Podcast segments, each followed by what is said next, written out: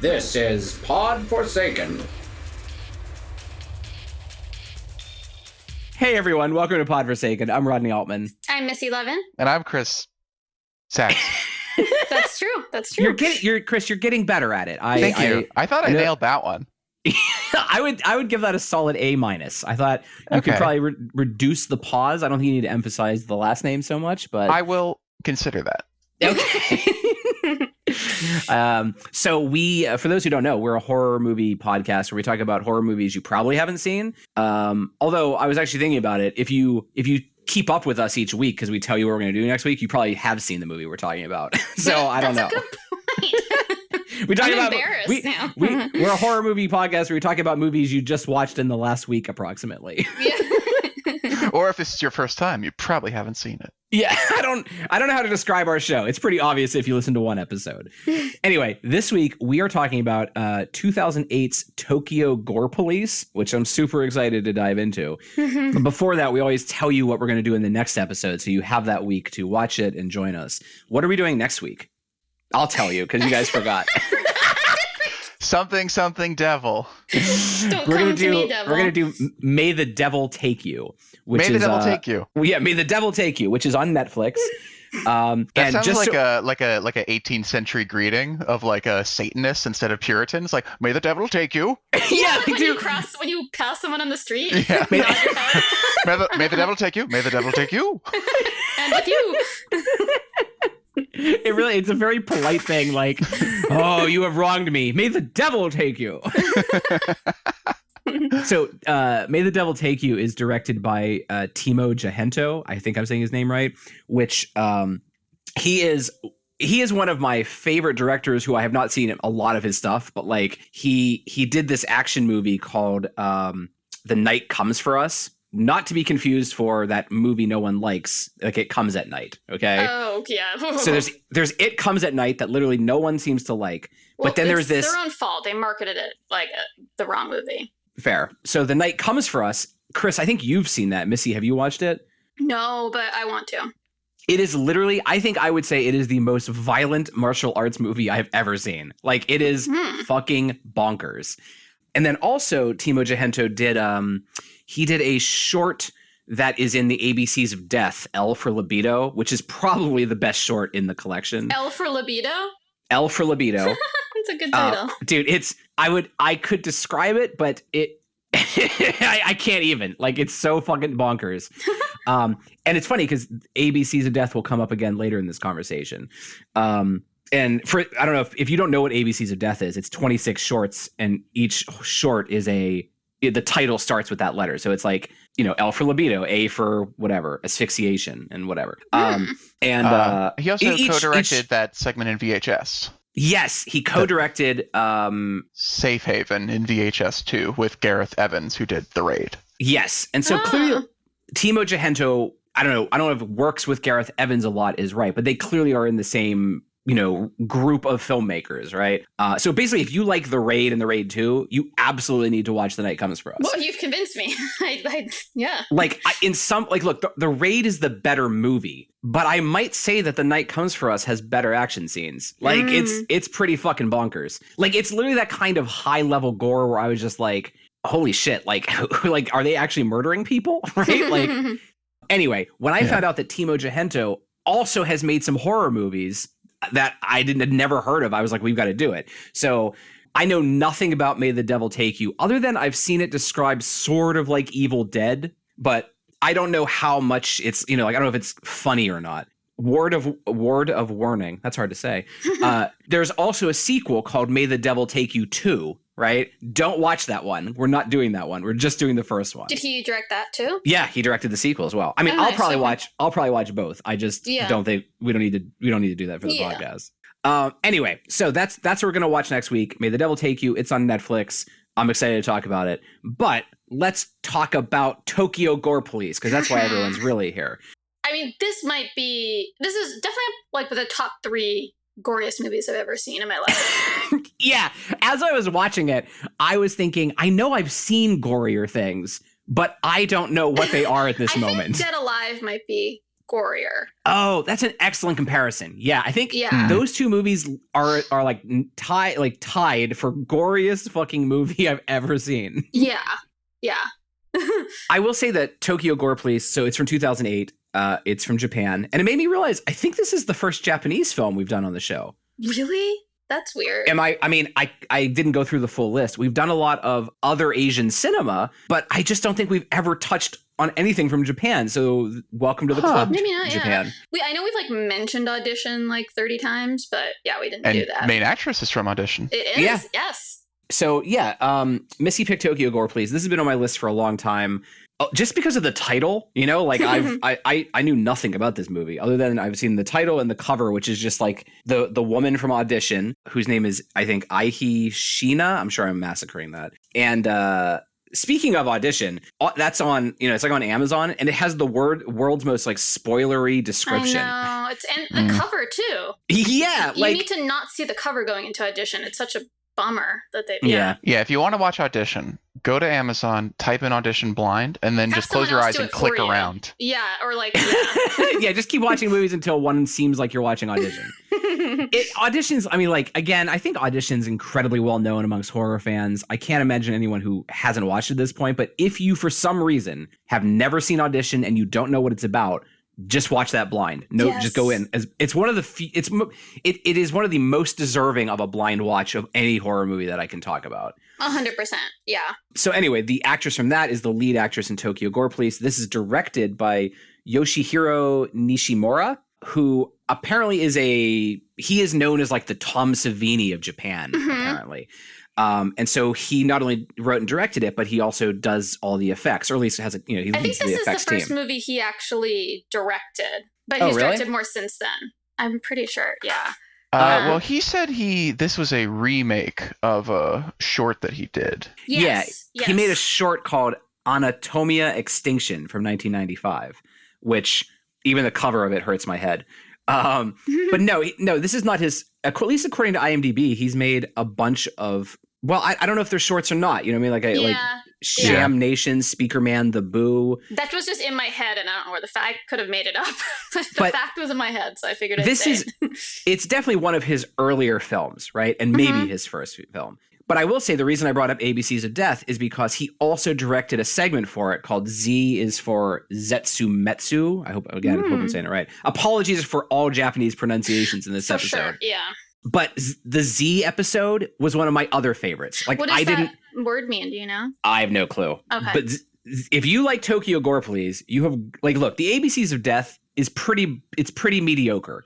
But there are like four or five shorts throughout it that are genuine works of art. And that one is it. It's like it's like it's it's oh, it's it's very similar. It's like uh, future so L Tokyo. and Z.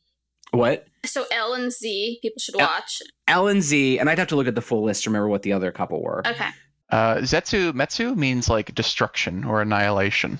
Oh, Cool. all right. Okay. Well, that Huh. that fits with what happens in it.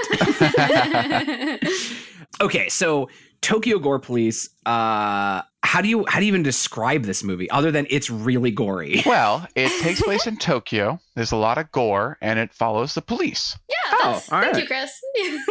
Uh, Do you know well, what year this takes place in, or is it just like It's somewhere like- in the future? It's kind of that like sort of like low cyberpunky future shit. Mhm. So I don't know. It's it, it's unclear what year it's supposed to be. I mean, it looks like it's basically just looks like modern day Tokyo. I think it's like I I mean, it's because it's like a low budget movie. I think it's Right. supposed to be the future, though. Yeah, and so the police have been privatized in Tokyo. So it's Mm-hmm. this like private to police department, and their like main, you know, evil bad guys they're hunting are these um, creatures called engineers that are they don't know where they came from, but they are like if you injure one of like these hu- you they look like humans on the outside, but if you injure them, they wherever the injured body part is, they like grow some kind of weapon from it and they can like make more engineers. So they're like evil people that are trying to kill other people. So this police force is trying to track down and hunt and exterminate all engineers in the world. Yeah, exactly. And there, you know, it's a it's a little reminiscent of RoboCop to me, A little bit, Yeah. yeah, for sure. Um, because it's kind of like you know, like a like a dirty near future. And there's also like intercut throughout it. There's like these bonkers TV commercials that were like that are like really goofy. Yeah. And so it's it's clearly trying to put you in the world of like just like a like a bonkers dystopian Tokyo. Kind of like in like Rick and Morty, there's like the fake commercials for the world. Yeah.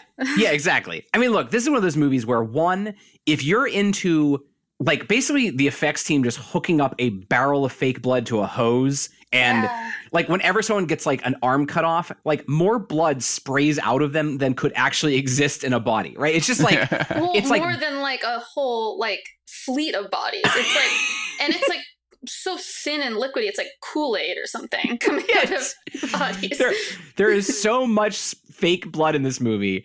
It, it- this movie is so fucking over the top in every way. What did you guys think of it before we talk about it? Just I like loved it. I loved Really? it so much. This is, I mean, this is maybe not like my favorite type of horror movie, but I, I get so much joy out of this. Like Dead Alive is one of my favorite horror movies. Um, I just, I'm, I was gleefully watching it the entire time. Yeah, this I, uh, is this is just so over the top and fucking crazy, and it has like so many homages to like Western cinema and like older Japanese cinema. It's it's fucking great. It's like if somebody did like a, a like I don't know like a speedball and was like I'm gonna make I'm gonna adapt an anime by myself. That's what it feels like, Yeah, and it it's was fucking like a, awesome. It was an anime come to life. Very Yeah. good description. Yeah. yeah, I- I'll give you that. It really does feel like they're uh, just an anime, but shot live action. Apparently, they shot and completed the whole thing in two weeks. I saw that. That's insane. Like what? For me, look, I really I enjoyed this movie, and I was I was laughing and smiling pretty much throughout. And I do recommend it for people, right? Like you kind of have to see this movie. I feel like you at least clapped after like the opening scene. Rodney. Absolutely. But I can't tell you that I loved it, right? Like I didn't love it the way I How loved come? like like like Psycho Goreman or something, Okay. right? And I think part of it is because like I couldn't get invested in the actual story or the main character. What? I thought she was. I thought she was, great, but I. I, I agree. I think her arc is a little like it's just sort of drawn out and a very circuitous like uh, investigation of what her her arc is and her storyline is.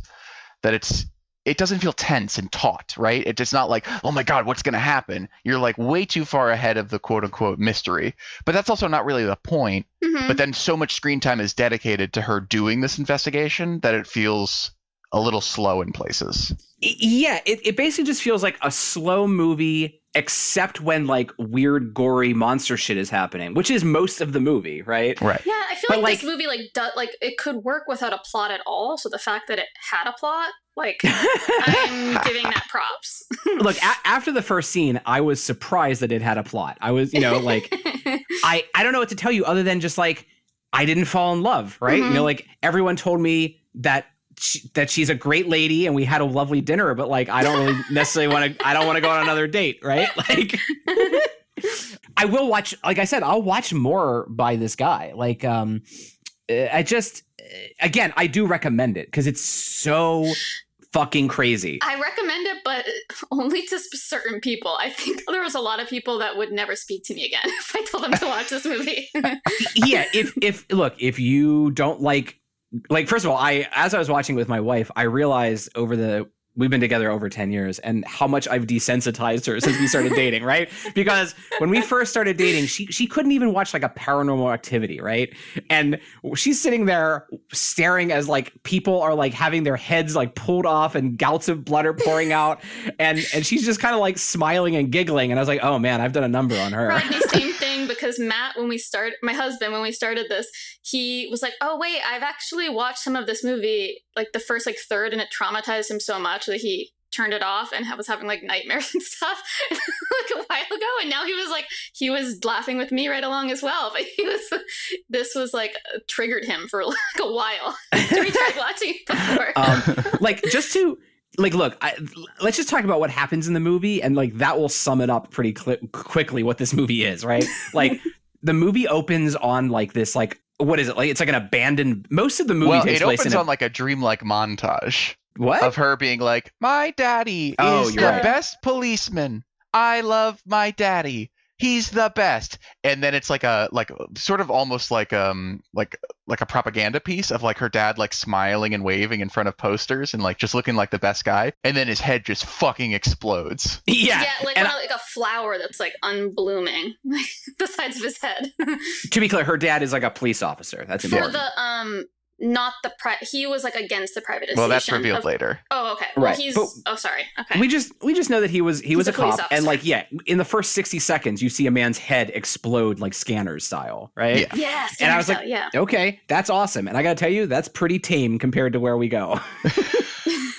really sets the tone so then we cut to like present day, and like the little girl has grown up. She's the main character, and she shows up at this like it's like a hostage situation where there's this what it's like an abandoned building and there's this maniac who has like kidnapped and murdered a woman and you see him like she's dead and he's like eating her body parts Mhm. and he has a And- chainsaw. and he has a chainsaw because that's just what he likes and the the tokyo gore police show up and they wear the, the most bizarre outfits i've ever seen well it's like samurai armor yeah. oh yeah, Yeah. okay it just Mhm. like it looks just really bulky and, and like gets in your way but yeah well, it's just it's clearly, very 'cause funny all suck and they all get murdered like every Yeah. time. so yeah they they show up and they like they fight him and they gun him down and they blow off his arm and then he gets back up and like where his missing arm is it like grows into this like fleshy chainsaw that he can like I just love that they cut off with whatever high caliber bu- bullet they have. They blow off his arm holding the chainsaw,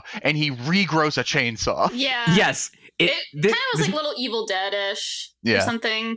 yeah if you think about anything this movie will make no sense like it, you just have to accept that like these people can grow like actual metal and like like electronic circuits and shit in their well, body Yeah, that's one of the rules of the movie, and it stays consistent to that. That's fair. And so then our main character, she goes in and she carries Well, like she a goes in in the most badass way. She takes like a, a, a rocket launcher and like launch herself self up like forty stories to the ceiling. I she totally rocket forgot. jumps up. She like aims the rocket like at the ground and uses it to shoot herself up. Uh, and I was like, okay, this is gonna be one of those movies. So she's And- like and I just in the love that it- and it feels like the movie never winks about it. It's just like, yeah, she fucking rocket jumps. Yeah. Yeah. she fucking cuts herself to, you know, psych herself up for this. Yeah, fuck you. What are you gonna do about it? yeah, she. Oh, that's right. Yeah, she. Um, she's she's a cutter and she has like all these cuts on her wrists that are like scars. And this was weird, right? Because she like takes a box cutter and starts just like I guess to get pumped up, starts cutting her wrist, but she like goes to town. Like I thought she'd she's bleed to death. so deep. Yeah, I mean that would she would not she wouldn't be able live. to function. Well, no, people in this universe have gallons and gallons of blood That's in true. them. That's true. Yes. and it wouldn't heal. Like, and the next day when we see her, like, she takes off the bandages and like it's healed. Like that would take like months to heal what she did to her arm. But, but Um, yes, but yeah, she fucks up the chainsaw dude, who's not important to the movie. But it, you know, this is I find this is actually very uh, typical of like, especially in Japanese anime, right? They always st- start with like they throw you into the world in a way where it's really confusing, and you're like, what the Mhm. fuck's happening? And and then they explain what's going on, right? Because because when it started, I was like, wait, why why does this dude have a machine gun or, or a chainsaw arm and shit, right? But after she beats him, she then basically in voiceover explains how these engineers have like been plaguing Tokyo, and she's like an engineer hunter, and she works in the Tokyo Gore Police and so forth. And I was like, okay, Yeah. I get it. and she has like her weapon is this like super long samurai sword that she's just like so graceful and elegant with, and just such a badass. And she always has like just like no expression on her face, so she's just looks so like calm and in control the whole time. And oh, it's just such a badass. I, I mean, I see that's that's sort of my issue here is that like what? her her performance is so like intentionally monotone throughout that like I just don't feel like I get to know her and therefore I don't really care about her winning. That's- I, I yeah, I mean that's Oh how I feel. I mean, I I respect your opinion, but I completely disagree. You're Yeah. telling me you you you guys cared about this main character. Absolutely. Yeah.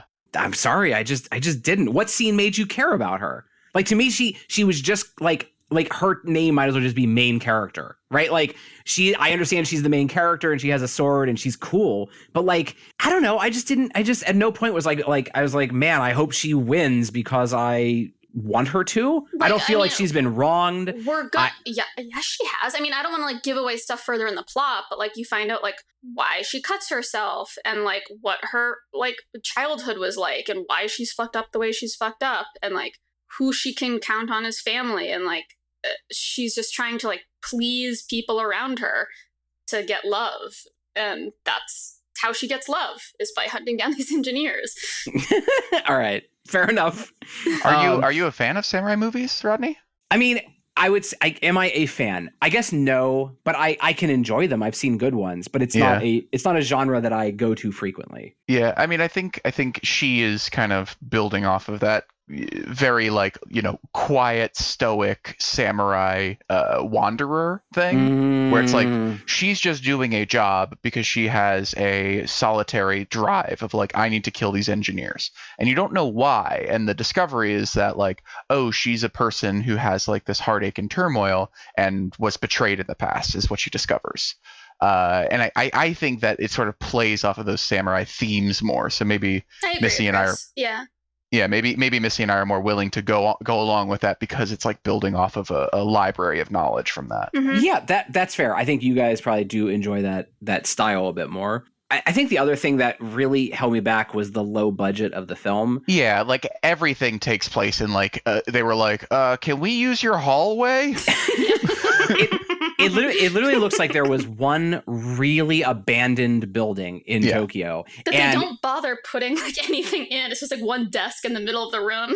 and that's the problem. So like when it go you go to the police station, it's literally like a place where like you could like murder seven people and no one would ever know, right? It's just like an, an empty cement like floor. It looks like it looks like that the floor in Die Hard where he like is hiding at the beginning of the movie. But even that had more stuff there because it had like plastic sheets. The police, you're, Missy's not lying. The police station is literally just like a desk in an empty warehouse, and Yeah, and I would say eighty percent of the movie are empty warehouses and yeah. and then the actual like the actual tone and look of it like i i literally couldn't figure out how much of it is like campy intentionally versus they just had, didn't have the budget It's right because inten- like I think it's intentional for sure. I think they're trying to make it fun and funny, but the the lack of like props that is the one thing that bummed me because I was like, okay, well maybe this police uh, station, uh, police force doesn't have a lot of money, but they have enough money to advertise commercials like twenty four seven all around Tokyo. So it made me think like they do they do have money, they just like didn't want. Oh. uh, so yeah, I, I guess what I didn't understand is like if the police have been privatized, does that mean they have more money now? Isn't that the whole point, right? Well, I think it's that they're you know cost cutting, right, to to maximize profits. Oh, that's mm-hmm. that's that's fair. Oh, all right. Well, now I now I retroactively forgive all of the Yeah. sins. I I mean I think it's I think it's it's just like it's an indie movie that's like it's about the gore police thing more than anything and I I think that the for me I kind of bought the sort of like a lot of negative space in all the sets because of one the the privatized thing where it's just like yeah they don't give a shit. Like you don't even have desks because everyone just shows up like and is given a gun. They go go out and kill everybody. Like and that's that's about their job. But then it also kind of reminded me of like if you look at those old paintings and like woodblock uh, sketches of like samurai castles and stuff which is always just like a shogun sitting in front of a like kneeling in front of a desk writing by himself and it's just like a big empty room. Yeah. it, it had that sort of feeling to it where it's like very Yeah. austere and minimalist yeah, That's That's look, that's totally fair. I, I think while I was watching it, I was aware, and I, I have this feeling when I watch most Japanese horror, in that like because there's elements of their culture that I don't understand, and I feel like things are being lost on me, right? And I'm sure there's like jokes that are happening that I just I don't get because I wasn't raised there. That doesn't mean I don't understand a woman with a sword fighting mutant monsters, right? Like I get that. But I, I was wondering how much of it in, in many ways, the same way that Robocop is a like parody about like, you know, the government and bureaucracy and shit. I was wondering if this movie is doing that, but because I don't understand the the political structure of Japan, I was losing I was missing it. You know what I mean? hmm I don't know if you guys are just saying uh-huh because you agree or you think I'm fucking talking nonsense, but I, I I just sort of muted you out for a minute. I had, that's uh, fine. Let's just uh, talk about Oh, Let's just thinking talk of the next thing I was gonna say, so yeah. yeah.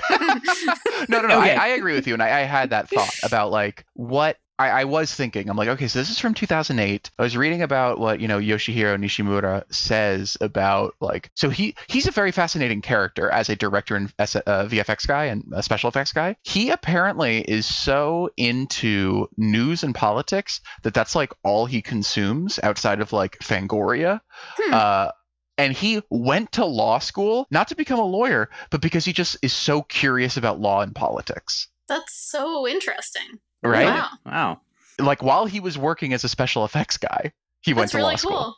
Yeah. Okay. Sometimes I feel like sometimes I feel like people in Japan have more time somehow. Like whenever Well, they I just don't spend it all on video games. I, I guess because because like whenever I read that like Taka- Takashi Miike has over a hundred movies, I'm like, how's that possible? Right? Like how how can how he the So ti- how does he have the time? Yeah, because you make two a year. Yeah, But he no even more, Chris, because Yeah. Well, it's like two to three a year for like a 20 year period. that's right. ugh. He did, he didn't start when he was one. You know. Yeah. I mean, maybe he did. Yeah, but maybe he's just old. that good. Takashi Miike? Isn't he in his 50s?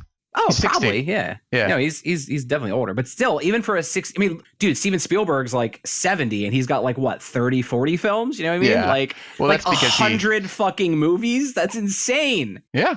So I I think that there is I, I agree. I think there's a lot of stuff that we culturally aren't clued into, and I would love to know more. But I I tried to do as much research as I could, uh, but I, I think it all comes down to like uh like Japan felt very fractured right after World War II. Then they were like on the rise again in the 80s, where they said like a square inch of Tokyo was worth more than all of Times Square. That's Hmm. like the huge balloon they were in Oh, and wow. then the the economic bubble burst there and it's kind of just languished after that. Like they never really rose to be another you know economic superpower like they thought they were going to be. Mm. so i think that plays into it. Now to what was specifically going on in 2000 because that was in the early 90s that that happened late 80s but I, I think it plays into that and that's why like akira was the first cyberpunk anime uh, or manga in the early 80s and then it got adapted into a, a, an anime in the late 80s and that's where like the japanese cyberpunk scene came from which this obviously plays off of Oh, absolutely. Yeah. Okay. So, well, first of all, thank you, Chris. I Yeah, thank you. that. Yeah, I'm glad. I was counting on you to do research. Good. So, yeah. so, jumping back into the movie, one of you want to explain what happens, like, you know, after she explains she's on the Tokyo Gore police and shit? missy Yeah. do you remember this is after 10 minutes so Missy, you love the movie so much. Tell I us what didn't- I happens. was trying to ha- remember what happened next. Uh, well, she she like goes into work and it's her it's her birthday. Um, Right, So right. I love that scene. That scene was great. Yeah. birthday to her and give her a cake, and she starts having flashbacks. This one she starts having flashbacks because for her birthday as a kid, right? Yes Yeah. So she is remembering when she's turning 11 and her dad comes in, who's like the nice cop that we saw his head get blown off. And he's like trying to get the mom to sit down to have cake with the family. And she like, she like, you know, is like freaking out. And we see her and she's like cut up her arm in like a million places. And the daughter's just like looking at her horrified while the dad's trying to like contain her. And so she's having this like, yeah, crazy flashback. And we kind of see like where the cutting thing came from.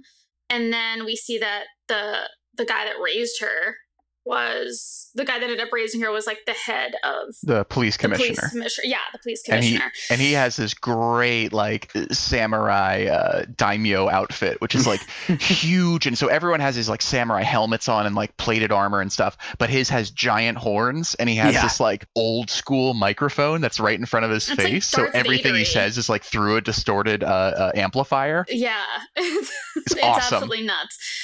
But yeah, we see him like kind of like raising her up, and like she's you know just like yeah, I mean this is my family. This this police force. This is the close thing I have to a family Yeah. because she her we don't see what happened to her mother, but her mother was not involved in her life Yeah. after you know that point. and so the only other person in her life is this um, uh, bartender that she goes and like she'll have a drink after work with hmm And we see that like she's known her since she was a little girl as well, and would be like sitting in the alley by herself, and would have like cut up her arms, and she would, you know, the bartender lady would take some, um, you know, pity on her and was really nice to her and would kind of like get people away from. I think it was like actually her sons that were like giving her a hassle, and um, really? I, I thought like two dudes were trying to rape her, and then like I the think those were- bartender. I thought those were her sons because later they come in the bar as adults and they're like, "Ooh, we'll leave." Ooh. Oh, And they're calling her Oh. mom. Okay, I mean, un- unclear to me, but whatever. Well, she She- just kind of protects her and like takes her under Yeah. her wing a little bit, and Right. is like kind of her. That's like her mother figure in her life. This woman, and so that's yeah, kind of like her companion that she goes to after a long work day. And so so yeah i i look i get it she she had a she had a really fucked up childhood right and and like i i appreciated them having that because it at least gave me some context you know the culture is also like really weird about cutting in general. Like the this movie, the, Yes, the like internal all look of at this movie. all the commercials are like, ah, d- uh, commit harikiri and have your boss kill you. It's the good thing to do. Yeah, Yeah, and there's- there's, there's a- like this commercial with these like young girls being like, "This is a cute way to cut yourself," and it was like, if you're gonna cut yourself, you gotta use this cute little tool here. See, it's cuter. Look at this. it's like Yay! it's like yeah they're like selling box cutters but the handles are like cute little like animals you know and it's like it's literally like making like if you're gonna cut yourself do it in style that's like the the commercials Yeah. that they're running my personal favorite is like the weird commercial of like the the swordsman who keeps like cutting his tongue off and Yeah. shit like like like literally there's just throughout the movie just these random commercials that are they do nothing except uh, add goofy comedy to it which the director apparently said he put those in to balance the more darker tone of the actual movie that you're watching. Mhm. um dude i i love the like i i loved the commercials. And again i i loved a lot of this movie right? I don't i don't mean to imply i didn't. I just there's just i just can't say that like i want to watch it again you know? That's what it comes down to. But so then i think we meet we meet the main villain because there's a there's a serial killer on the loose. And missy i bet you loved this because it's like close-up shots of black leather gloves and fucking like harsh purple lighting. Like it almost felt like a giallo for a couple minutes. Yeah, you're right. and and this mysterious stranger he he like follows this prostitute into a bathroom. Am i right? And then like yeah, hmm he he he like shoves these like hollow metal spikes into her body and then attaches like bottles to the ends of them so that as she's like bleeding out he's collecting the blood. Like every drop, he doesn't spill a drop. and then and then he cuts her up into pieces and puts all the pieces in a box for the police to like find. very neatly, just like fits her in there. and um and again i was like look i've never i've never most of the stuff in this movie i've never seen before. And i i applaud that i just was like what am i watching like this is so weird and so honestly i i can't i can't really talk about the sequence of events because it doesn't really feel like there is one it just feels like i remember individual scenes happening. That's why, yeah, I'm a little fuzzy Yeah. sometimes on like which I might be saying in the wrong order. That's yeah. Right and that's what i'm talking about right it doesn't it doesn't feel like an actual story because i can't say like You could say that about a lot of movies though, because I mean, just a lot of those scenes in this aren't like necessarily related to the main storyline. They're just like really gory, cool scenes. Yeah. yeah You know what I That's- mean? But that's a lot of horror movies. I feel like. Well, yes and no, because like, look, there, like I understand there's a lot of scenes of Jason Voorhees chopping people up, but like I've met all those characters and it's part, it's all, all part of the main narrative, right? But like just an example, toward the end of this movie, there's like a fight between these two girls in schoolgirl outfits, and one has like a razor blade arm and one has like a spear, and I had no idea who those people were. Did no, you? no, those th- those are random people. S- That's what I'm saying. Like, why? Why am I watching Well, that just scene if I you don't? that there's more engineers out there and there's more Tokyo Gore police fighters out there. It was like Yeah. that was the end where like everybody's fighting. Fair enough. It was the it was the big climax. It's just odd to not introduce me to. if you're going to show me a, a lengthy action scene, I would like to meet those characters a little I hear earlier you. in the I hear you. That was that was the most random. So speeding things up a bit, right? Yeah, she uh Ruka, our main character, she she gets clued on to like she needs to find the house of uh, oh no, she she fights the um the main engineer first, Key well, Man. first the the chief like assigns her the case. He's like, it's your job Yeah. to find this this serial killer. Oh, and there's Right. one other thing we didn't talk about, which is like the weird the key, the the the, Yes. the key. Well, we So the- know the yet. That's what we're finding out now. well, they we find out oh, I when guess you're right. um, Never mind. You're right. Yeah. Yeah, we find out when she kills the first guy and she's like at the um, police precinct, which there's two other characters we didn't mention. There's the medical examiner who he has like a roto blade arm and he's the one that like when they're investigating the first the chainsaw guy that she killed, he like pulls out this uh, key shaped tumor that he's like, "Ah, you cut it in half." And what you learn is that every engineer has this key-shaped tumor in them and the only they'll just keep regenerating no matter what you cut off or where you stab them or shoot them but you need to sever this tumor in half and if you do Right. that then they'll die for real Mhm. And he has And a very cool like oh, like metal eye patch. Yes. One eye.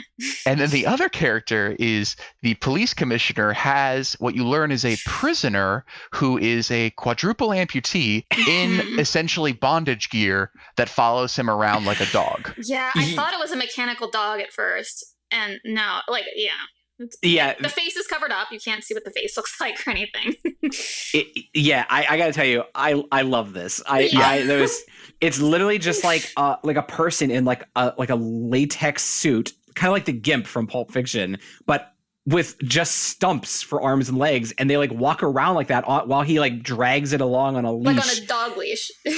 and and I was just so like, why why is everyone okay with this? I don't understand why Yeah. they're cool with the police chief. But Yeah. I think it's implied. it- There is a line that is implied that this is a former criminal, right? This Yes. is like so they this is their punishment for whatever crime they committed. Yeah. well, there's a and there's a later sequence, but this there are heavy, heavy themes of BDSM in this, Oh yeah, absolutely. That Yeah. is Mhm. which is pretty interesting. Uh, yeah. I mean the the director uh, is not shy about what he likes.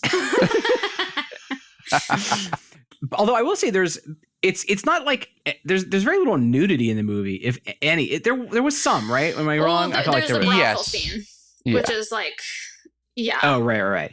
So, So so let's get back on track. So she is assigned to the case, and she goes undercover, looking like a streetwalker, yep. And he she is on the train. He train. attacks streetwalkers. and she gets uh, uh, groped by a guy on the train.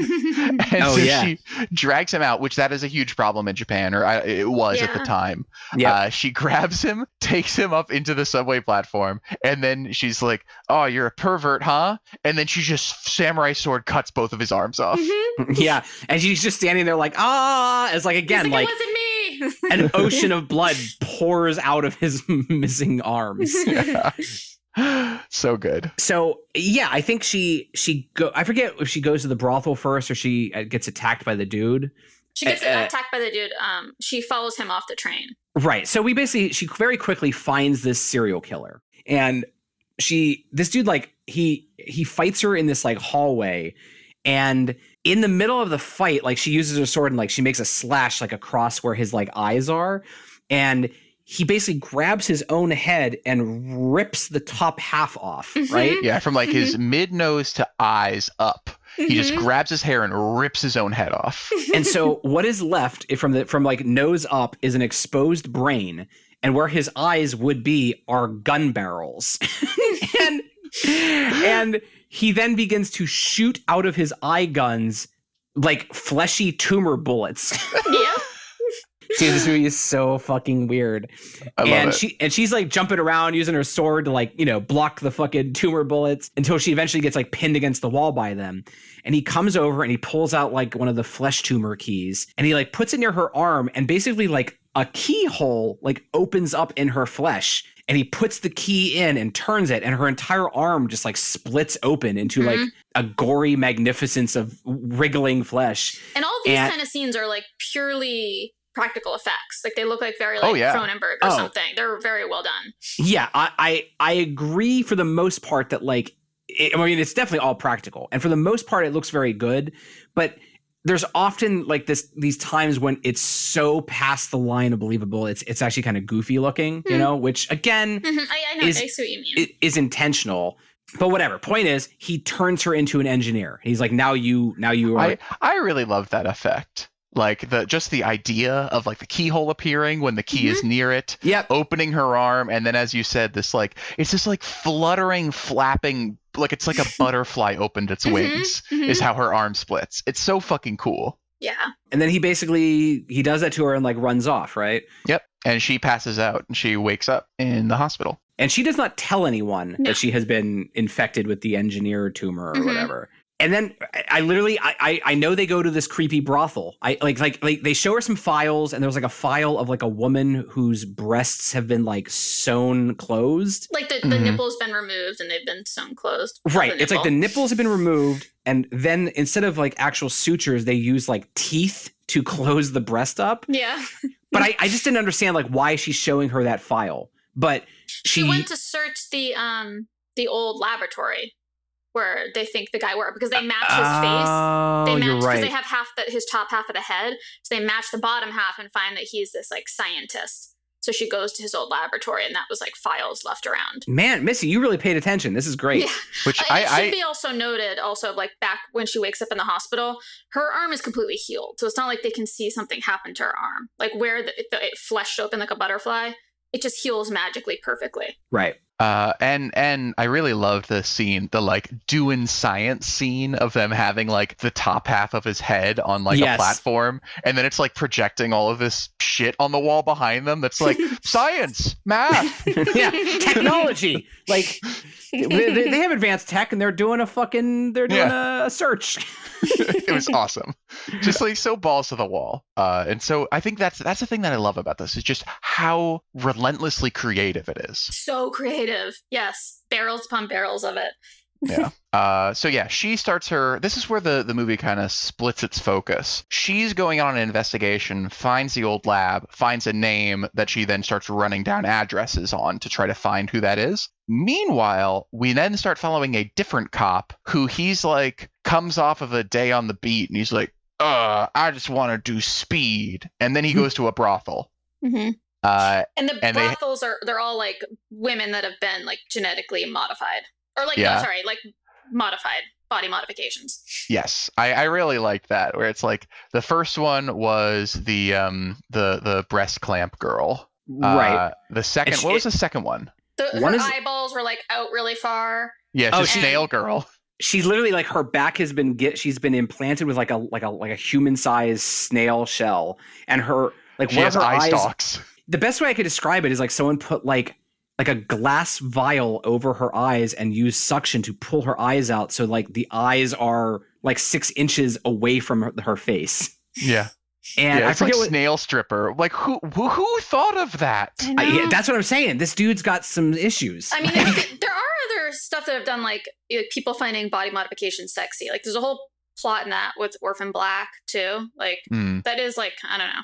People yeah think i in the mean future. i mean people i, are I get it's a that. thing and if like you're into like really freaky looking mutant women then i get why you go to this club i was just like why does this dude want to like like fuck a snail girl with her eyeballs hanging I mean, out I, like don't, just know, I don't know, but yeah. and then I'm not gonna judge anyone. people like weird stuff. I mean, yeah i'm not judging i'm not judging i just Just like you, Rodney. You like, sound a little bored, judgy. You're bored by everything now. You don't think maybe you'll go there? I don't know. that's oh, true i guess you- snail stuff. That's so I- passe. i guess you just get to a point where you're just like yeah i kind of need something different yeah, so they so it's snail girl, it's uh, breast clamp girl. There's another woman who she has like uh like flower vulva, and that starts like spraying the crowd. With It's literally like they pull- they- they- it's literally just like a piece of flesh on a oh, chair Oh yes, yes. It's like her arms and head are gone. yeah, and so it- she has to be kept alive like on a machine, like with her And- heart pumping. and like yeah her vagina is just open and she just starts like urinating all over the crowd and it's not even like again it's one of those cases where there's like buckets of urine it's it's like a minute a full minute of this movie is urine just spraying out of a vagina and onto everybody a crowd loves it. They like And it. yeah and I, I gotta tell you, I was like, look, I've never seen that before. I just had like Yeah. mo- pretty much. If you were to just randomly pick any moment of the film and press pause, I you probably haven't seen it before. Yeah. Whatever it is. That was like the grand finale, like that unveiling, like everyone's clapping, like "Ooh, oh, oh yes." It it was kind of like the the dirty sexualized version of Lady Cassandra. I don't From know. I Doctor don't Who? what that is. I don't Oh. watch Doctor Who. I do watch Doctor Who. I don't know. The the flat lady who's had like so much skin work that she's just a, a skin pulled up pulled taut on a frame. I, I don't know. I'm sorry. I don't know. I can't remember that. I'm embarrassed. What? I don't know. I will Which- send you a link. You will remember it. Which doctor? It's like the first one. Oh, I haven't seen the early Doctors. Okay. It's like only uh, seen- when they rebooted it. Here. I've It was- seen. It was really fascinating as you guys talk about this. Well, here, look at the picture I sent you that Okay. everyone on the podcast can look at. yeah, yeah, Yeah. yeah. Okay. yes, I recognize this picture, even though I don't watch Doctor Who. That's disgusting. That that gives me nightmares. That does look Yeah. like the last one. But you're right. That's exactly. Yeah. Yeah, it's like the sex version of that. Hmm yeah, like instead of a face, it has a vagina. There was one more girl too, and I'm having trouble remembering what she looked yeah, like. Yeah, there was definitely a third girl who was, or a fourth girl who was freaky, but I, it's not really relevant at all. No. The point is, it, and, and, like I literally don't even remember what happens, other than the the off duty cop takes the snail girl and Well, he's like he basically, they pays all for have her. like tattooed numbers on them, and they just say like, "I want number sixty-nine. I want number three. So they and they get like Right. a card with their girl on it, and they go to a room. and and I because like the the amputee dog that the the the police chief has, he also has a tattooed number on him. So are all these women like former criminals who have been like body modded and put into prostitution, or do are they just totally separate numbering systems? I couldn't understand. I that, Or- I, I don't know that. Yeah, yeah. I, I'm not sure. It- right. I mean, again, not super Well, relevant, but I think that they were experimented on to become engineers, and that's why they have the number. yeah, maybe. I I, I And like I that's just- why the dog dog lady is uh has a number is because she w- is an engineer ultimately, and that's why she's a prisoner. I don't know. It doesn't matter. right. That's possible. yeah. It- it- so what happens with the off-duty cop? Because I don't they remember. go into the room in the room. And it- you it's don't just- remember? It's an empty room, and she uh, there's a like a dentist chair in the middle that she sets him Oh, down in, yes, straps him in, and pulls down his pants and starts going to town. And then she, uh, in that moment, I remembered that Missy's mom listens to every episode, and I was like, "How is Missy going to describe this?" And she just bites off his penis in one foul swoop. And yeah, again, anytime you hear anything has been severed, just imagine that like forty thousand gallons of blood spray out of it. and yeah, this part was pretty awesome. Like his, I, do they turn him into an engineer? Is that so what? ha- they the key man then comes out and is like, guy the, I'm the, gonna the barrels for eyes. Right, the, like the serial killer, Yeah. yeah. with gun eyes. Yeah. Uh, he comes out and he's like, "We're gonna play with you or whatever." And so the the cop manages to like grab an Uzi and just blast the the prostitute girl, and it cuts her in half. And he right. Yes. Yeah, and he starts to run away because they they cut off his leg first, I think, or like they cut off his arm. One of Yeah. the limbs. They cut a limb off. Yeah, And, and so he starts running away down the hallway. And Missy, take take it away. oh, so our, our lovely um, teeth boob lady comes out with her new body modification as an engineer. So the top half of her body is what we've seen before. The bottom half is now just a giant like shark or alligator mouth. They're just like Yep. chomping like with like nonstop teeth. So yeah, she is. It's, it's so fucking, fucking bizarre. badass. And she just like runs down the hallway at him like wriggling down and just like starts like eating more of his limbs with her alligator lower half. It's it's very enjoyable Yeah, Yeah, it's literally it- like from the top half up, she is a woman. From the bottom half down, she's just the mouth of an alligator. That's the best way to describe it. yeah. And I I love this part because he goes to shoot her again, and she bites his arm off. Oh, and Oh, while yes, yes, the- yes, yes, yes. Yeah, the arm is so he's missing a leg and an arm now, and he basically she is like shoot chomping down on his arm with the Uzi in it, and he just like reaches into his arm and he's like, "See you later." He says something in English. I don't remember what it is, and he like grabs the tendon from the severed arm, pulls it, and that makes the the squeeze the trigger. there's like a white Yes. thing hanging out that like Yeah. he like pulls his so he makes the finger reflex it's so good. Uh, and so he kills her, and then he's like laying there dying, and Keyman is like, "Oh, ho, ho, you're gonna be one of us now." Right, that's when he puts the key, the mute, the In whatever, the tumor key in his arm. Yeah. in his forehead this time so that and the forehead just opens up Right, and and so then he shows up as a, an engineer, and now his like penis has grown into this like massive. Is it like, a- Cannon. like a, it's like a cannon, right? Yeah. At Uh, and I forget, I forget the what his police station he what? he goes to the police station like this Right, right, and there's like a big like fight with the cops or whatever. And he yeah, and he just he all of like them. slaughters the entire precinct except for Mhm. the commissioner. Mhm. So yeah, I it like that's what I'm saying is like I, I just was like, why am I like the why did the movie shift focus to this guy? It's not really important. It's just bonkers, right? It's because Ruka at this point is on like a it, it's a very long, drawn out sequence of her like, let me go to this apartment. And It is not this crosses off the apartment. Let me cross it off here. And that happens ten times. yeah. And then then she gets to the tenth one, and I loved this. This was so cool. She shows up at the apartment, and it is like just every hinge has like Oh yeah. 15 locks on it. Yeah. And she's like about to go open it and every single lock snaps open and the locks fall off on the ground. Just from her like touching it. I guess Yeah. because she is she has the key in her. Ah, now. yeah. Yeah, I, I thought that was very well Oh. done. I did, yeah. I had, I just couldn't understand like why did all the locks just open at her touch, you know? But it was cool. It's literally like yeah, like a door. Imagine a door with like eighty lock, uh, padlocks just all around the frame, and I was like, man, if only you had started there. it's a shame that like the the place she was looking for was dead last on her list. You know, And who is behind the door when she opens the door? it's Machine Gun Eye Man. Mhm, the key man. Yeah. Sure, we both call him different things. He is credited as key man. oh, really? Okay. Yeah. And he basically is like, let's have tea and talk. Took you a minute to get here. Yeah.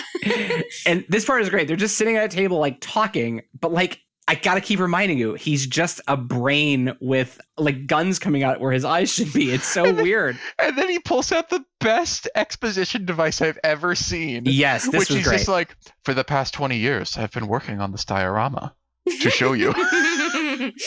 and and so yeah, what does he how what does he explain? Because he basically talks about how he created engineers. So so yes, we have seen this flashback from her perspective over and over of her dad, like you know, le- like standing in front of this protest, leading some rally, and then it like pans over to this guy in a black hood, in a black mask, and he has a gun to his head, to the the her dad's head, and then Right. he pulls the trigger and he dies, and that's all we ever saw. And what so we learned. basically, yeah, she she has been looking for the man that shot her father this whole time. Yeah. Mhm.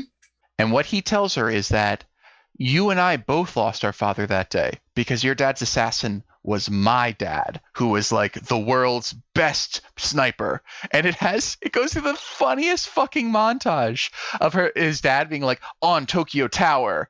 But it's like it's not oh, it's not an actor on Tokyo Tower. It is an actor superimposed over like a child's crayon drawing. Yeah. Of like a guy hanging off of like this crayon drawing with a sniper rifle. Yeah. Or he's like, and he would shoot from Mount Fuji, and then it's like him standing on a drawing of Mount Fuji with a sniper rifle. It was great.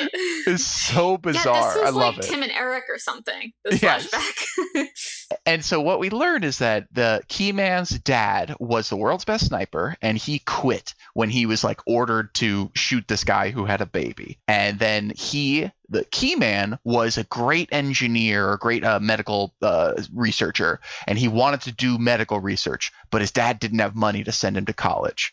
So his dad took one last job. Which was to assassinate the opposition of the police privatization effort, i.e., Ruka's dad. And then Right. it just shows it goes it shows the flashback again which is like ruka's dad like smiling and almost waving like hi ruka and then it pans over and then there's like uh, her the keyman's dad with a, a handgun and he like side eyes her pulls the trigger and he dies and then it pans over more and then there's another pistol pointed at uh, keyman's dad and you see it's the police commissioner hmm And he's just like laughing like a pig with his tongue out. and so right what what what you come to learn is that basically the police chief who had who who he basically he orchestrated the assassination of Ruka's dad and then he felt bad and as like um penance he agreed to raise her as his own daughter Mhm. and so she finds out that like you know her her like what you know uh not stepdad but i guess a stepdad Adopted Adopted father. father. uh, thank you Yeah. adopted father was responsible for her real father's Yeah, because uh, he was death. like the main figure that stood in the way of the privatization of police. He was from the public police department.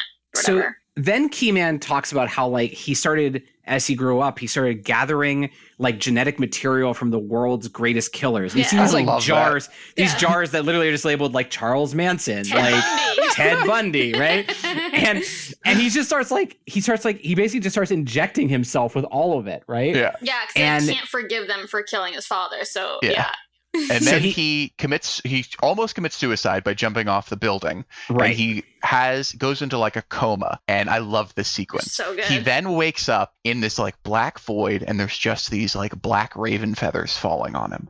And he stands up and he's in front of the world's biggest door. It's just this gigantic maybe like 30 foot tall doors. And he like knocks on it. And this tiny little yokai man little like demon guy with horns opens it like looks sleepy and upset that he's here and he just like gives him a jar with the key tumor in it and he's like get out of here and then he wakes up and the he wakes up in the hospital in real life, Mhm. and they're like, "We pulled this key tumor out of you Mhm. while you were unconscious," and that that is the source of this uh, engineer plague. Yeah. So he takes the key back to study at his lab, and he's like, "This is the most advanced thing I've ever seen in my life." And so he starts like duplicating them and making like all these copies, so he can implant them in other people. Yeah, I'm not sure. Like, why does he want to create an army of engineers? Though, is it just to like re- Revenge. revenge. revenge yeah. on the whole system? Okay, yeah, revenge. and, And so, so, he's like, "We're in this together, Ruka. Like, we gotta get uh, revenge together. Like, we're on the same team. We're the same, you and me." I love this. You're right. And then she's just like, I forget what she says, but she, She says, just, "Thanks for the information." Yeah. yeah, and then immediately like cuts him in half. yeah. um, and I was like, oh, okay. So I, I thought he was the main bad guy, but now he's dead. And so she then goes to bring down the remaining police. Right. And in the interim, because the Well, she's engineer still, like- cop, not triggered. She's still not like angry, really. Right. I know. This doesn't this doesn't trigger her the way I thought it would. yes. But so because because there was the assault on the precinct, the uh the commissioner basically orders. Oh, we didn't talk about the um the like girl who does all of the uh like the the blonde yeah, girl in the kept skimpy meaning To bring outfit. her up, yeah. This is actually Oh. from the beginning of the movie, like kind of Yeah. how the commercials cut in. She, she cuts in every once in a while, and she's like the kind of like reporter for the police precinct that like sends people like sends people off to like give Ruka the message, like Like there's the an engineer, you have to go there. The dispatcher, and she's like this in like a you know short blonde hair, lots of makeup on, like really like really bubbly anime girl that's just like really like upbeat. Like she kind of brings the whole vibe like up like just to this like fun, really girly Yeah. vibe. It's it's like it's like the lipstick on fascism thing where she's like, "Hey everyone, we're going to go out. Everybody, the commissioner said everyone go out. Kill, kill, kill. Kill as many people as you can." yeah. and- and the police just go out and start slaughtering anyone they quote unquote suspect as an engineer, which means that they're just like committing war crimes. which is just like just just anyone in the street. It doesn't seem Yeah. very yeah distinctive. yeah, and uh, again, this is I see your point, Rodney. Like this is a bit of a weird sequence because like it is just Ruka driving intercut with police slaughtering innocent people. Mhm. And then it goes back to Ruka driving. she's driving way too long. Like she she's not yeah, she doesn't get there Yeah. soon enough to do a lot. But yeah, so the police are slaughtering everyone and then we see them go try to pull out Ruka's like mother figure from that bar and she's like a badass and she kills one of them with a bottle and she's fighting back and but they you know they get her and they bring her out and they strap like each of her limbs to like a big metal they quarter her. quarter yeah so it's there's four cars around each like attached to one of her limbs and they're like pulling on her to like separate her um in these four directions and ruka gets there like r- you know at the last moment while she still like you know can look at her and talk and just smiles at her and then she immediately just gets completely separated and in That was gnarly. It was really gnarly. But like by that point, I was like so desensitized by the violence. I was just like, it, it's it's like at that point, that's actually pretty tame. And yet, I think it's because it's like she's just a normal woman being torn into four pieces that it's like extra disturbing. Yeah. You know? But that's when Ruka, like, you see her, like, boiling and you see the key, like, kind of, like, activate and she just goes into, like, full psycho mode because they did so- this. Right. And so she's she's she starts to kill the four cops that just killed her friend from the bar, and one of them like shoots her in the eyeball, Mhm. and I forget how she loses her arm. They sh- they shoot it off. Maybe I feel like a lot of people get I their arm guess. I feel off. like that just was a little jumpy. It just sort of happened. yeah, it did kind of just happen. Yeah. But because she's an engineer, right, her arm grows back as like like a monster mouth. Mhm. Is Like a crab claw mouth thing. Y- yeah, it gets called like a crab claw mouth, and her eye grows back as like a like a metal like like red. Like, Ter- what would you- Terminator eye. Yeah, it's Yeah. a laser mixed with, like, a gun thing. I don't know. right? Yeah, but it doesn't so- shoot lasers. no, No, but but basically it lets she has now close she has now gained the ability to like do scanning and shit with her eye and night vision and like Yeah. so for the rest of the movie, Ruka now has like one bionic eye. That's the word I'm looking for, bionic, and uh, and like a fucking crab claw hand. And I guess this is what triggers her to go get revenge on the upper levels of the police. hmm Yeah. Um, and so she again, correct me if I'm wrong. She like goes to the police station and she encounters the the mortician guy who's Mhm. got the the eye patch, hmm and I remember this this part. m- My wife, who watched the whole fucking movie, said even though this movie is so weird, this is by far the weirdest part of the movie. Yes.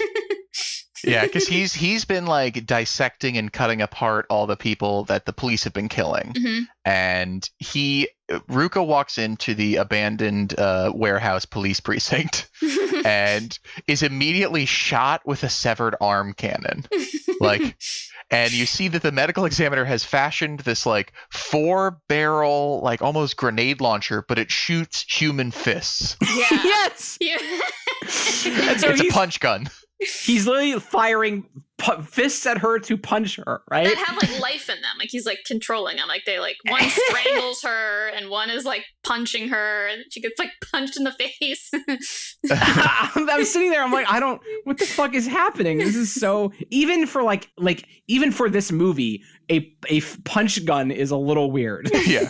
Do you do you guys watch My Hero? yes. No, Yeah, it's, it's kind of like Tomura, no one knows what you're talking about. the the hand guy, the villain.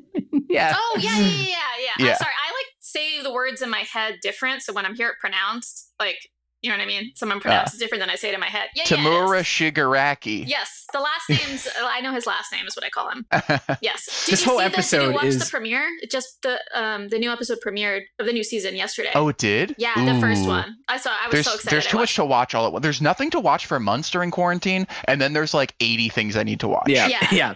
It was a good first episode. They like started, Okay. yeah, picking up again. Oh, I also recommend Invincible. Super fucking violent. Okay.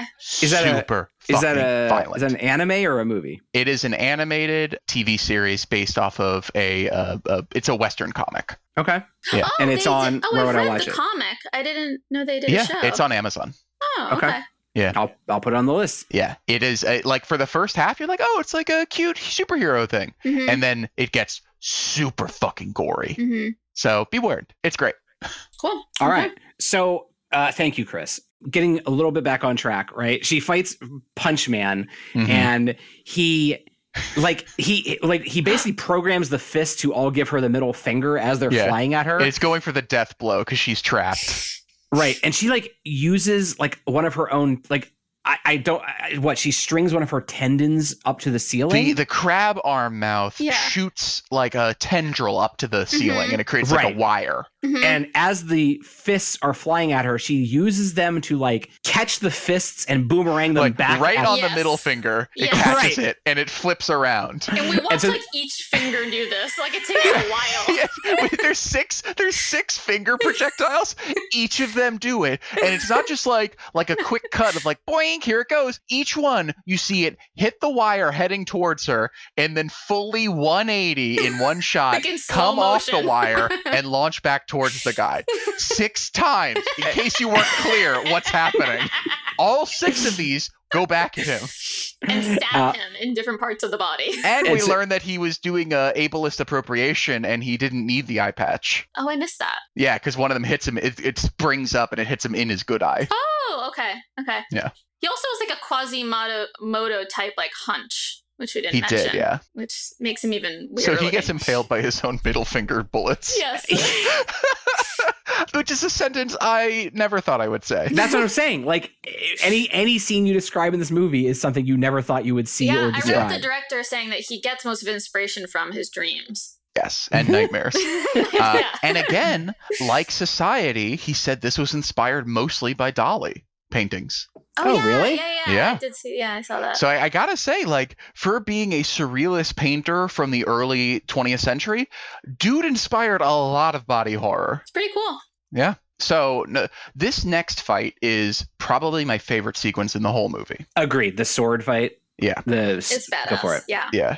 So we we did see um, the police commissioner force one of these uh, amputee prisoners to perform think it was just, fellatio on one. him. I thought it was just one. I Yeah, I thought it's the same one. I think it's the Yeah, throughout, I same think but- so. one.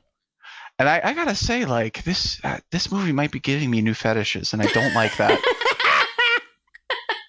I 'cause Well, I- she ta- was pretty fine. Talk to me. Uh, talk to me after we're done recording. I'll hook you up with some sites. yeah so this uh this this uh prisoner the police commissioner comes out and he's like this prisoner is a manic depressive and on the back of her like vacuum sealed head he like there's a switch that says manic or depressive. and he switches her to manic mode to fight Ruka, and now she has four samurai swords attached to each of her severed limbs. like a Eh. like a carnival guy that's on stilts, like all four of her Yes. limbs. yes, like like she's literally walking around on the tips of swords. Like a like a dog, I guess is Mhm. the way. Like it's like a sword dog woman thing. I don't even know how to describe it. And this this fight, I agree, was really cool. Mainly because I think this is the only part where there's like it felt like there's CG in the movie, right? Like Yes. she's actually jumping up on the ceiling and leaping around, and this fight just sort of felt different than the rest of the fights in the movie. Yes. Well, it looked. Most of the other fights kind of resolved quickly and then focused a lot on the gore effects. Mhm. Right. This focused a lot on the maneuverability and doing what I thought for being a 2008 cheapo horror movie for the most part. That like it looks like this guy did all of it himself, which he's a very good SFX artist. But like, dude, the way that like this character was like scrambling up the wall and Mhm. on the ceiling with her sword legs looked really good. I know. I agree. Yeah, I, I agree. For 2008, it looked very good. Like, Yeah. you know, you can tell now it's it, you can see this the seams, if you will, but it, it Oh, still looks sure. it still looks good. Yeah. Uh, do you have either of you played Soul Calibur? No. I Oh. have. It- there is a there's a fighter in it called Voldo. who Yeah, he has yeah. he has like sword fists and he'll like skitter around like a spider. Kind of reminded me of that. Mm. Yeah, like I feel like I've seen this kind of thing before. That's probably what I was thinking of actually. But no, this was awesome. I, I've never seen. It also sort of reminded me of like the villain in The Kingsman uh, Uh-huh. in, in Oh part yeah, one, like the you're right. Yeah, the girl that has like the knife feet. That right. But just imagine imagine that character if she was on all fours and all four limbs were swords and and, she much was wearing longer. Yeah, like full length swords, and she was in bondage gear. Like that's that's this Mhm. fight, It's like this except this and this. and, and nothing like the first thing I said. yeah, I mean Tokyo Gore Police is sort of like Shawshank Redemption meets A Few Good Men, but with monsters. Yeah. Uh, perfect. We don't need to say anymore. Thanks. Bye. so I don't remember how this fight resolves, other than she like because she doesn't kill the the dog no, I mean creature she thing. she uh, slowly, you know, over a course of like a cool fight, she cuts off like most of the of each sword. right, right. She like disarms her. Yeah. Yeah. Um, and so she does not kill like- her because that person is a prisoner. And then she uh, just like what like fritzes out the, the the manic depressive switch. Oh, Yeah. right, right. She like she renders her unconscious. Let's say. And we do get a scene too of her adopted father being like, "You should be so grateful to me. Like I took pity on you and I raised you as my daughter and you know, they're the enemy and we're still to kill all the engineers. We can do it." And he says that like he actually says that he raised this girl as well from a little girl and was like, "She would never betray me like you." Mm. Which Well, she can't. She literally has can't see and I has no know, limbs. I know, but she's like, she's, she's my loyal daughter, unlike you. Like, so which is even weirder. What like when you think back to the scenes that of what he's made her do. I mean, I, I didn't I did not catch that he raised the other girl as his own daughter, but maybe. He said I just that. thought he I just thought he meant she's loyal to me, you know, she's like a loyal dog or whatever. But the point here is that we finally come to the big fight, and she fights the police chief, her slash her, uh, you know, adopted dad, right? And again, this is cool. Like, eh, like, uh, um, correct me if I'm wrong. He like either he cuts off his legs or she cuts them off. She cuts them off. Okay, Mhm. and, and his his his stumps turn into like a jetpack of well, he has some kind of um serums, like some like booster serums oh that he right, boosts yes. himself with. So he boosts like one in each leg. And that makes him like shoot up, like he can fly. from the Yeah, by blood. like with blood, like blood is like shooting out like a Yeah. jet, yeah. and and so now he's like flying around the room and like fighting her. I I mean, I, again, like I, props for showing me something I didn't think I'd ever see. but ultimately, uh, you know, she fights him. She kills him. I forget how. I think she cuts his head off. She might split him in two and then we see like does she split him in two and we see like the like the blood kind of like going back and forth between each side of the body Yeah, I think they use that effect a bunch. yeah, Yeah. Well, whatever. Is there anything you want to say about this fight? I mean, by this point, it was like badass yeah the, it, there's like so much fighting and violence that it's sort of Yeah. like it's a bit much at this point. But like, whatever. This is what you've very unclear this- what's you in know. those syringes that he's boosting himself with but Yeah, of- you know, I, I, part of the universe I'm I assuming really- it's more blood. It was green but it was, bright green. Yeah. Well, there's got to be something. Where? How do these people have so much blood? i don't know like, yeah, that I. you're totally right. Like the movie does not really explain. Like there's all these different serums and shit, right? Because like the shit that the original key guy used was not green. It was like No, just those clear. were like genetic, like right.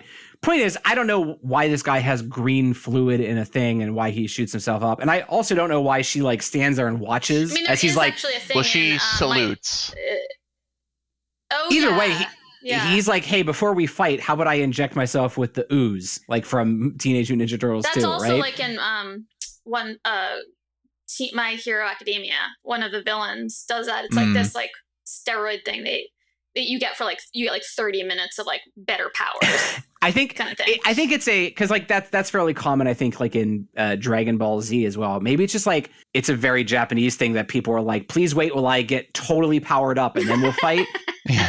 Yeah. and they're like, take your time. Um, let me know when you're ready. Well, yeah, because you got to defeat somebody in all their forms, otherwise you don't really kill them. you don't really That's have like the honor. Yeah. You can It's like proud of it's like in every Final Fantasy when halfway through the game you fight the boss, he only has one form, and so maybe you're supposed it's supposed to be a scripted battle where you lose to him, but sometimes if you kill him, you still have to fight him later. Later you fight him and they have like three or five forms. Yeah. That's when you kill them. So Yeah. she's just like, let's just skip that part. Just get to your final form now. Yeah. And then right, okay. That's fair. That's actually quite smart. See, I would I would I, I would be the guy who's like, oh, I killed him and he came back. That's not fair.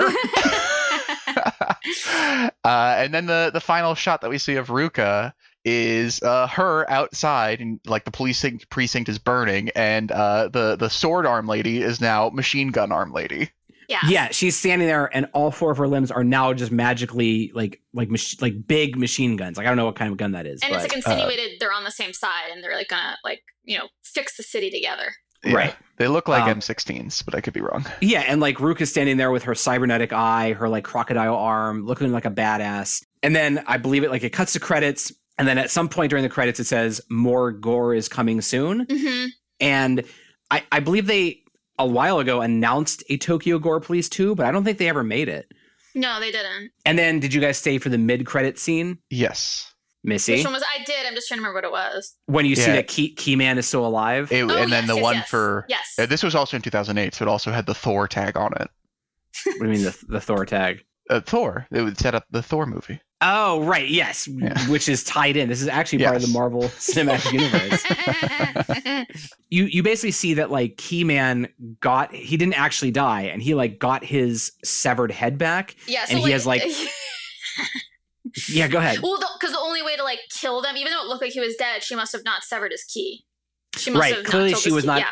Maybe she did I don't know, maybe she didn't mean to kill like Well, maybe they- she didn't want to kill There's him. no she way to just know wa- where the key is. You just have to like keep slicing until you can like Yeah, pull it that, out. that's so fair. like yeah. but she like I find it it's a little weird that like the police department's best engineer hunter didn't take the time to like to to thoroughly kill this dude, you know? Mm-hmm. Like yeah, so I, I don't didn't mean to then. Yeah, maybe. Just want him out of the way.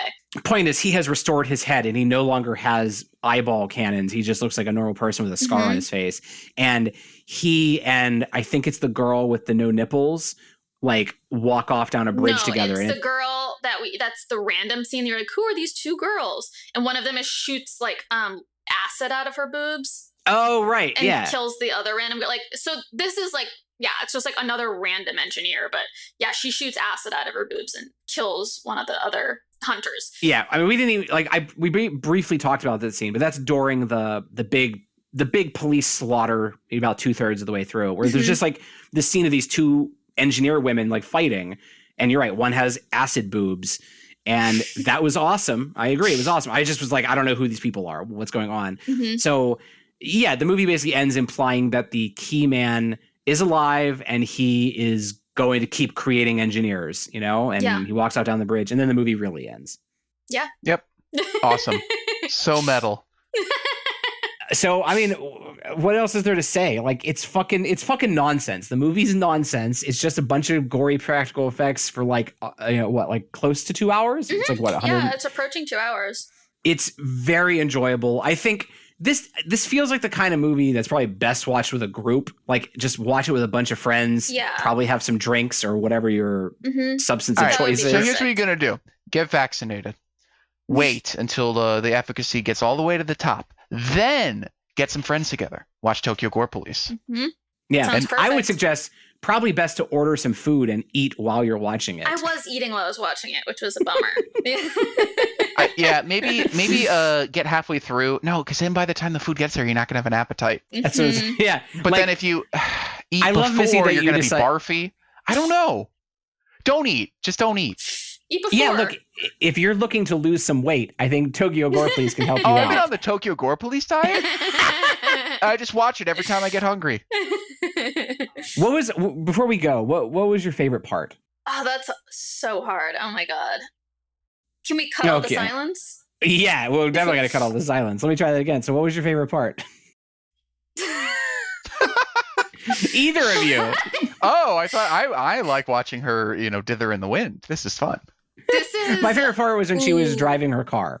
I it really yeah that that had like strong karaoke video vibes. Where it's just like, how long is this gonna go on for? I know this is like kind of random, but I think like my favorite was the body, like seeing the body modification, like how nuts they could get with the alligator, the one with the alligator Mm, bottom. mm, yeah, like I really, I was like so excited to see like, well, what's her gonna be like? Because like when um we see Ry- Ryuka's um hers, like they're cool, but like they're not. I, it was the anticipation of like the whole movie, like what are her modifications gonna be? That I was like so excited to see. So they were like a little disappointed, and they could have been a little cooler. But yeah, I, I was just my mind was blown by the alligator bottom Yeah. lady. Y- yeah I, I literally don't even i don't even really have an answer I, I i think for me like the the the, the opening scene with the chainsaw dude is is probably my favorite part but like Mhm. there's so many really There's great parts so many good parts. Yeah, that's a really hard question. again I, I i repeat i was i was laughing throughout this movie you know like it was ab- this is absolutely one of the most entertaining films you will ever watch Mhm. I just, I kind of just was like, I wish I saw this when I was like 12, you know? Or I wish this team had like $30 million more, you know? like, I would love to see the really slick version of this movie. No, Uh, I don't. No, I do not. That sounds like No. you ruin it. Yeah, I, that's- feel like you, you would get like half of the gore, and the gore that you would get would be enhanced with VFX. No, I'm saying give the same team the same amount of money. Yeah. Uh, not the same amount of money, give them more. Uh, Like, what I'm, let me put it this Give way. Give them the same amount of money 20 times. Look, I've said I've said my piece. It's obviously a really cool movie. I just I just something rubbed me the wrong way about it and that's mainly that like I just didn't I just didn't care about the main storyline. I only cared about watching the gory shit happen. And so when we talk about the actual events of the film, I'm like, "Uh, what happened? I don't know. Some gory shit happened. Like she fights a mutant crocodile lady and then her arm gets cut off and that turns into this thing, you know? And like, I don't know, it's kind of fucking nonsense, but it's entertaining nonsense. Yeah. Yeah. I mean, I think the same thing could. I just think the same thing could be said about so even like Psycho Goreman. Like we couldn't remember what order stuff happened in. It's just like random. It's like scenes. But yeah, that, but like, Psycho Goreman you. it's actually there's actual comedy to it, right? And I don't know if that's because it's like maybe it's just a language thing and like the comedy doesn't like there is verbal comedy to Psycho Goreman, where whereas Tokyo Gore Police doesn't have any verbal comedy. But All the comedy just, said you just were comes laughing. Because of the amounts of blood, right? Like like Dead Alive is a good example, which you brought up. Mhm. Dead Alive is a funny movie, Yeah, right? Yeah. but but but it, I guess what I'm getting at, it doesn't feel like the director of Tokyo Gore Police was trying to make a funny movie. It was just a bizarre movie that is so bizarre it makes you start laughing. And maybe maybe I'm maybe I'm I'm splitting hairs here. I really think that he intended it to be funny. maybe yeah maybe. I mean I I I can't assume he didn't. It's just I don't know. I don't know how else to explain this other than whenever someone spoke. Right, whenever lines were delivered, there was no comedy to them. They were all Mhm. delivered in a very like matter of fact way Well, of like either yeah, the is comedy's in like the actions, not the and the ideas, not in the actual acting or anything. Right. And so that's that's what I think that's what this movie is is is missing for me is that okay. Ec- you know that extra bit of like winkiness that like the Astron 6 people like if you like again if you like this you'll like everything Astron 6 does. I just think the Astron 6 they wink a little more at the camera and that Mhm. makes it easier for me. Okay fair enough. Anyway, you definitely if you haven't watched it, you should watch this movie. You you will I mean again, unless you hate everything we've talked about. and I'm done talking about this. I'm looking forward to next week. Anything any closing thoughts no. from you guys from my co-hosts that I'm Oh, talking I thought to? you were asking yourself. okay, Uh, next this week. movie's dope. Watch it with your kids. Yeah, we were All right. trying to discuss what what age we should wait to show our unborn son this movie at. What do you think? I mean, he's already seen it. That's true. That's yeah, true. you've oh, already I never done got that. to tell you guys the the first time I heard I felt my baby kick was during Bad Ben. It was pretty cool. Huh. It's not related to the movie though, right? Like, but it's one of the just- top Forsaken movies. Like it was. No, if no, I, like I just horror mean like there's no there's no like pregnancy shit in Bad Ben. You're just you're just saying that There's an the evil, first time the first evil time you felt your new child was during was related to Pod Forsaken. Yeah. Whenever You you, when, whenever you think of your baby, you think of us, and I think that's very sweet. I do, and I think of yeah, Bad Ben, the evil baby, and Bad Ben. You don't have to keep that in the. the Oh, there podcast. is an evil baby in Bad Ben. Yeah. Never mind. Okay, I totally forgot that. You're right. All right, that makes way more sense now. it's a very special moment. Yeah. I just totally forgot about the baby. Okay, next week we're doing May the Devil Take You. Watch it. Should be a good time. I want to say thank you to listeners. It's it's great having you. Uh, come back next week. All right. Thanks, everyone. Bye. May Thanks, the devil everyone. take Bye. you too. May the devil take you as well, Chris. and you, Missy. Okay, goodbye. Hey, thanks for listening to the episode. If you could uh, like, subscribe, and share this episode, that'd be great. If you want to share your feedback with us, we can be reached at podforsakenpodcast at gmail.com. Yeah.